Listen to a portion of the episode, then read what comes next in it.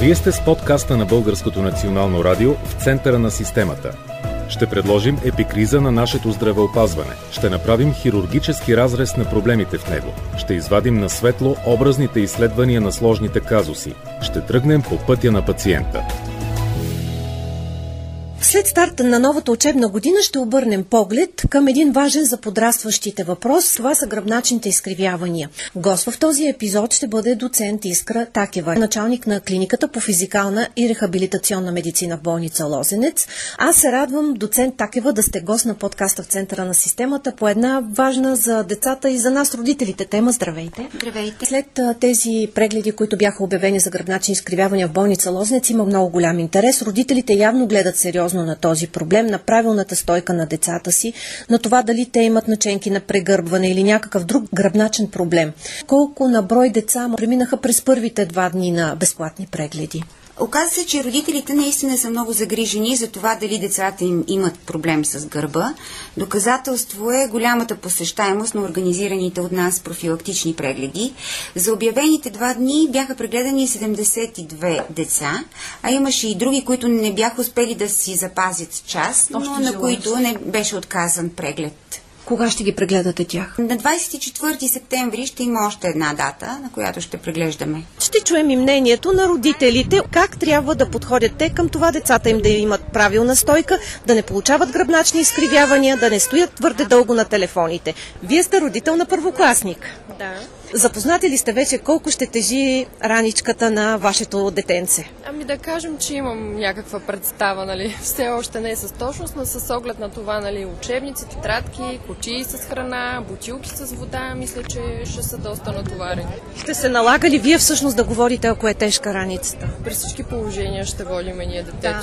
Момченце? Не, момиче. Не само заради раницата, ами и като цяло. Раницата, знаете, и стойката на чина оказва влияние върху гръбначните изкривявания. Какво мисли по тази тема? Кое е важно? Важно е, според мен, ние да запознаем децата как е добре да си седят на столчетата, изправенки и общо взето да им помагаме сега първоначално с носене на раници и така. Също така е важно и според мен и каква раница купуваме, до каква степен е ортопедична и така нататък, нали, за да са възможно минимални щетите. Такава ли търсихте, ортопедична да бъде? Да, да, гледахме да е по-висок клас, хубава раница, да може и да е удобна на детето, да има отзад, нали, така под плънчици на гръбчето, в същото време да събира и учебниците, които са необходими.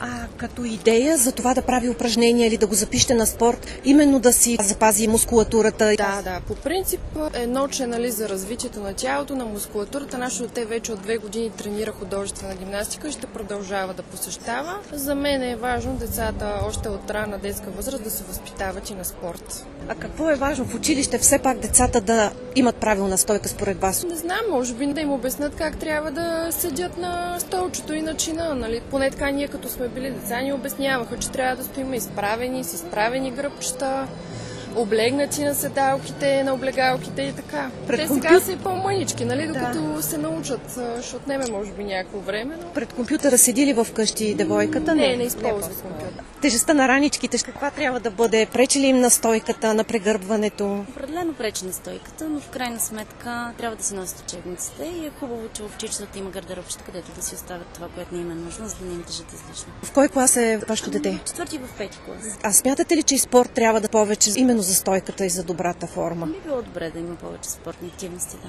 Надявам се да успяваме. А бихте ли завели детето си на такъв преглед за гръбначно изкривяване? Тази година много болници организираха подобни безплатни прегледи. Да, не пречат да имат чуждо мнение или от мнение от специалист по темата и все пак да се види дали детето има нужда от допълнителни специални упражнения за стойката. Няма образование въобще в тази насока. Не само раницата и тежките излишни помагала са проблем. Проблемът е, че чиновете и столовете не са се променили поне за сто години.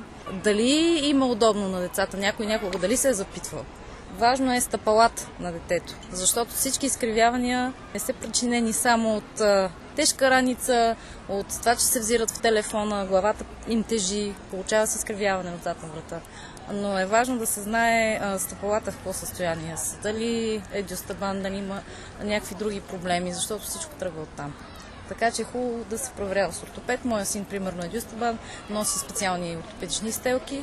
А иначе да си говорим за темата, че има излишни помагала, които ние не сме имали преди до трийсет години, нали, няма смисъл. Достатъчно е да се сложат всичките неща в един учебник и в една тетрадка. Защо трябва да има пет помагала по един предмет? Излишно е. Вие търсите ли по-подходяща раница? По-скоро тези на колела. Това е. Сега четвърти клас последно с такава, която се носи, и след това вече със сигурност ще се носят нещо на колела и каквото може да се оставя в училище, което много рядко се случва. Нямат ли шкафчета? Имат, но просто си губят нещата. Да, Дякват. Или просто забравят, че трябва да оставят едни от нещата, други да ги донесат. Зависи. В това отношение гръбначни изкривявания при подрастващите, имаме ли култура? Учителите не са професионалисти по изкривяване на гръбначния стълб. Аз, когато бях ученичка, всяка година ни проверяваха. И щитовидна жлеза, и гръбначен стълб, и каквото се сети. Да, да. Всичко. Тогава са проверявали.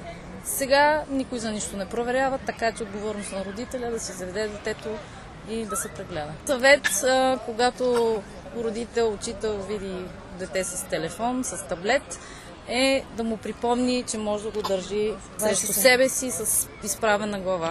В момента, в който си наведат брадичката, главата става с няколко килограма по-тежка и затова се получават изкривяване. Точно това обясняват физиотерапевтите. Минавайки брадичката напред, тя прави тежестта много по-голяма и оттам тръгва изкривяването по гръбначния стълб. Точно така. А има ли проблем с тъпалата, може да се получи изкривяване в челюстта и проблеми с захапка. Така че всичко тръгва от съплата, за това пак почитавам. Тоест, вие като родител говорите с детето си, виждам, че имате и мъничка дъщеря, да, и с нея те да, първа. Да, просто когато го видя, че е на телефон или таблет, дигни си главата, сложи си го, нали, пред лицето, облегни се да не си наведен. Това ли е вашия апел и към останалите родители? Има много момичета, които се прегърбват, особено когато влязат в пубертета, почват да им растат гърди, те се притесняват, почват да се опитват да се скрият, да, да се прегърбват. Просто майките да говорят с тях и да им обяснят как стоят нещата. Всичките училища с едни и същи дръвни сточета, които си ги подмятаме с десетилетия. Децата цял ден от осем до пет как издържат на дървен стол. Много ви благодаря. И аз благодаря. Много ми се иска да кажете, доцент Такева, преди да ви попитам конкретно какво забелязахте като проблеми при тези прегледани деца, работят ли подобни информационни кампании за една такава тема, гръбначни изкривявания при подрастващи? Разбира се, тези програми са много ефективни, с много голям интерес и според мен и с много голям ефект. Такива програми организират много други лечебни заведения и организации. Аз като председател на Асоциацията по физикална и рехабилитационна медицина мога да ви кажа, че организираме една национална кампания съвместно с Синдиката на българските учители, което показва и тяхната загриженост. Тя ще бъде постоянно, допълнително ще бъдат обявявани дати. Тази национална кампания е нещо ново и мисля, че понеже тя е валидна за цялата страна, ще покрие много по-голям обем от желаящи. Идеята от болницата ли дойде от вас или от Синдиката на българските учители? Тази идея е от асоциацията, съвместно с Синдиката на учителите. А смятате да протече през цялата следваща година? Тя няма определен срок, сега те първа тече организацията. А срещате ли разбиране от страна на учителите? Те запознати ли са? Да, техният синдикат е ангажиран с тази организация, така че те също ще бъдат информирани. Какво наблюдавахте при прегледаните до момента деца? Какво ви прави впечатление? Прави ми впечатление, че процентът на децата с неправилна стойка е много голям. Мускулите им се развиват по-бързо и настъпва този дисбаланс, който в днешно време става още по-изразен, като последица от манията по компютрите, по социалните мрежи. Оказва се, че почти всички деца трябва да бъдат преглеждани. Казвате дисбаланс, т.е. означава, че дори да нямат наистина истинското гръбначно изкривяване, заради тази неправилна стойка, неправилната поза, която вземат, мускулите им не са с еднакъв тонус и те имат неправилна позиция на гърба, когато се погледне. А имат ли болки, като казвате, че има този дисбаланс? Може ли детето да усеща някаква болка? Малките деца нямат болка и точно това прави по-трудно разпознаването на началото на това състояние. Всъщност това сколиоза ли е вече или още не? Все още не е сколиоза. Това е състояние, така нареченото пресколиоза, което ако не бъде профилактирано, в един момент ще се задълбочи, ще стане истинска сколиоза с всичките и усложнения. Какъв е първият признак, при който трябва да заведат детето си през специалист? Най-добре е да се проведе профилактичния преглед, още когато родителите забележат, че детето заема често неправилна поза, има лоша стойка. При прегледите имаше много такива деца, при които няма трайна деформация на гръбначния стълб, а е наличен точно този мускулен дисбаланс, за който ви казах, и профилактичните прегледи при тях са още по-ефективни. Коя е правилната стойка за един първокласник? Децата заемат неправилна стойка не само пред компютъра и на бюрото, но дори когато стоят изправени сигурно пред нас, да, и когато се хранят, но дори когато са изправени пред нас, ние виждаме, че те понякога се подпират на таза си или застават в неправилно положение. Всичко това трябва да бъде коригирано активно от родителите, но не може да стане само с забележка от тяхна страна. Просто трябва да се тренират мускулите, които, когато станат по-здрави и по-силни, сами ще придържат и ще правят корекцията на това неправилно заставане. При правилната стойка брадичката трябва ли да бъде в някаква позиция? Т.е. тя трябва да бъде изравнена с гърдите, да дадем полезни съвети. Сега за първокласниците най-вече. Когато се пред компютъра, очите трябва да бъдат на определеното разстояние от екрана и монитора да бъде на нивото на очите. Това ще придържа главата им изправена. А когато пишат, те не трябва да си криват настрани, столчето им да бъде на подходящата височина, за да не ги кара и да се превеждат силно напред. И самите столове трябва да бъдат ергономични. В училище е трудно да се осигурят такива, но поне в къщи могат родителите да се постараят да осигурят на децата си на бюрото места за писане. При вече установено някакво леко гръбначно изкривяване, какви съвети бихте дали, какво трябва да се проведе, като спортна гимнастика, лечебна гимнастика или препоръчвате спорт? Тогава, когато децата трябва да бъдат профилактирани, задължително им препоръчваме плуването. Той е най-подходящия спорт, защото развива всички мускули на гърба, без да натоварва самия гръбначен стълб, без да натоварва ставите.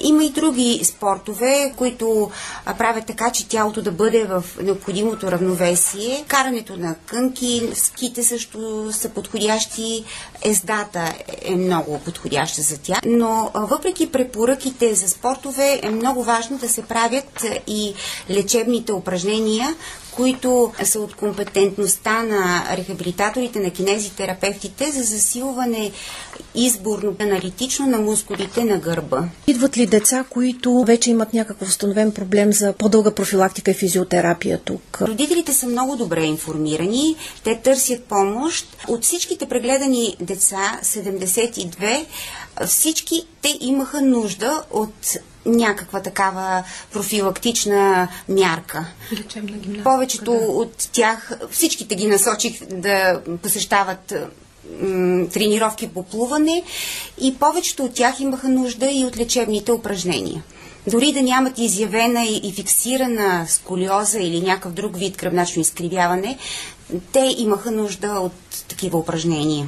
Според вас едно дете от първи до четвърти клас колко тежка раница може да носи? До два килограма, до пет? По препоръки на Световната здравна организация, раницата трябва да бъде не повече от десет процента от теглото на детето. Така че всеки може да изчисли. Децата са с различни килограми. десет процента от теглото, да, най-тежката раница трябва да бъде. Освен това има много други неща за раниците, които е хубаво да се спазват. Да не се спестяват пари, като се купува най-голямата раница, която да се ползва през всичките години на училището. Трябва големината и да бъде съобразена с ръста на детето. Освен това, рамките трябва да могат да бъдат регулируеми, така че долната част на раницата да достигне до нивото на кръста, а не да виси ниско под дупето. По този начин тежестта на напълнената раница ще легне до известна степен и върху таза на детето, вместо само върху раменете и гръбначния стълб. А те много често я носят точно да, така. Да, задната повисно. част на раницата трябва да бъде подплатена, за да е комфортна. Хубаво е раниците да имат отделения, където да се разпределят нещата, така че да има баланс. Най-тежките неща трябва да се поставят по средата, където е гръбначния стълб, а другите неща да се разпределят равномерно от двете страни в джобчетата, в тези отделения, за да не се нарушава равновесието. Освен това е важно детето да си харесва раницата, особено когато е по-малко. По този начин то с удоволствие ще я носи, а след това, когато му правите забележка, ще я носи и правилно. Защото ако не харесва раницата, за да изглежда по-добре пред връстниците си, ще предпочете да я метне само на едното рамо, вместо да я постави, както е препоръчително, върху двете рамене. А тази раница на колелца, препоръчвате ли я? Тази раница на колелца не е много добра, защото въпреки че не тежи на гърба, също кара детето да се завърти да. настрани, да. да тегли раницата приведено. Освен това трябва да преодолява с нея и стълб, а по стълбите трябва да се наведе, за да я вдигне отново в едната си ръка. Според мен не е подходяща такава раница. Хубаво е родителите да проверяват от време на време раниците, особено на малките деца, за да видят дали те не са забравили някои ненужни вещи, които допълнително да ги оттежняват. Показател за това дали раницата не е прекалено тежка за детето е това, като се погледне, когато той е сложил по правилния начин раницата, ако стойката му е добра и не се налага да се изкриви на някъде, това означава, че и тежестта ѝ е подходяща за килограмите на съответството. Дете. А в тази посока важно ли е какви обувки носи детето? Сега знаем, че носят много кецове, а те са много равни. Маратонката е може би един по-добър вид, защото има някаква ортопедичност при нея. Детското плоскостъпие по принцип е физиологично. То се израства в един момент, но това става на по-късна възраст, така че при всички деца, дори да не са предразположени към някакви проблеми с краката или в, с гърба, те трябва да носят анатомични, ортопедични обувки. В никакъв случай не е добре да носят гуменките, които са с плоска подметка. Особено през лятото, повечето от децата са с много плоски сандали. Преди години аз си спомням, че исках в училище да ходим с гуменки, но те нямат най-добрите подметки за физическо усилие. Казахте преди години, тази физзарядка, която липсва в днешните училища според вас, хубаво ли е сутрин детето дори да си направи една елементарна гимнастика от дома? Хубаво е, разбира се. Значи, ние на всички деца, които имат някакъв начален проблем, препоръчваме да правят всеки ден в къщи упражненията, които са научили при нас от рехабилитаторите, под контрола, разбира се, на родителите си. Ако това се прави и в училище, ще бъде още по-добре. Един много голям плюс към всичко, което се опитваме да направим, за да предотвратим проблемите. Може би с тази национална програма, която с Синдиката на учителите започвате, ще се обърне внимание в тази посока. Да се надяваме. Да, тази програма, тези прегледи ще бъдат правени точно от специалисти по физикална и рехабилитационна медицина. А за нас най-важна е профилактиката. Ние искаме точно да предпазим децата, дори тези, които все още нямат проблем, да не започва изобщо проблема. Така че при всички случаи ще бъде обръщано особено внимание на тези моменти. Всъщност, като казахте профилактиката, най-основните точки по отношение на профилактика на гръбначните изкривявания. Най-важно е ранното откриване на проблема. След това всички тези мероприятия за поддържане на правилна стойка, правилната поза, пред компютъра, по време на хранене, на бюрото, физическата активност. Макар че има доста деца, които много активно спортуват, въпреки всичко имат проблеми с гърба. Просто трябва да бъдат правилните спортове при деца, които са в риск. Като казахте правилни спортове, е много важен въпрос. Наистина, доцент Такева, кои спортове до седми клас не би следвало децата да спортуват? Знае, че не трябва да ходят на фитнес и да вдигат тежести заради именно гръбначния стълб и неговото израстване. Най-вече вдигането на тежести. Въпреки че... А бокса? Спортистите... На четвъртокласниците бокс може ли да се препоръча? Зная, че има дечица, които ходят на кикбокс. Пети клас да, вече. Много, не, много деца предпочитат, особено момчетата, тези спортове. Сега не може да се спре да имат такива наистина деца, които да спортуват желанието това им. Нещо. Не може да се спре желанието им. Просто е, трябва да се наблюдава дали те не са тези, на които би могло да навреди това натоварване. Наблюдавате ли да има много случаи на сколиоза при децата? Всички деца имат някакви начални промени, някакъв дисбаланс и ако това нещо се остави без профилактика, ще стане много голям процент на децата с сколиози. Стига ли се често до по-тежки гръбначни изкривявания, вече до оперативна намеса? За радост не са толкова чести тези състояния, но дори и по-леките състояния също са проблем, така че и те трябва да се избягват. И ако можем да обобщим с един апел към учениците в началото на учебната година и на малките и на големите, по отношение на стойката им, какво бихте препоръчали? да бъдат физически активни и да се хранят пълноценно с повече белтъчини, въглехидрати. Те трябва да бъдат от тези, които не са вредни, плодове, зеленчуци и всичко това, мисля, че ще има полза да се предотвратят тези изкривявания. Състояния. Като казахте хранене, може ли да се каже, че по-пълните деца биха имали по-малко или по-често гръбначни изкривявания? Не, не може да се и, каже. Има ли значение теглото всъщност? Наднормено тегло също може да бъде причина за гръбначно изкривяване.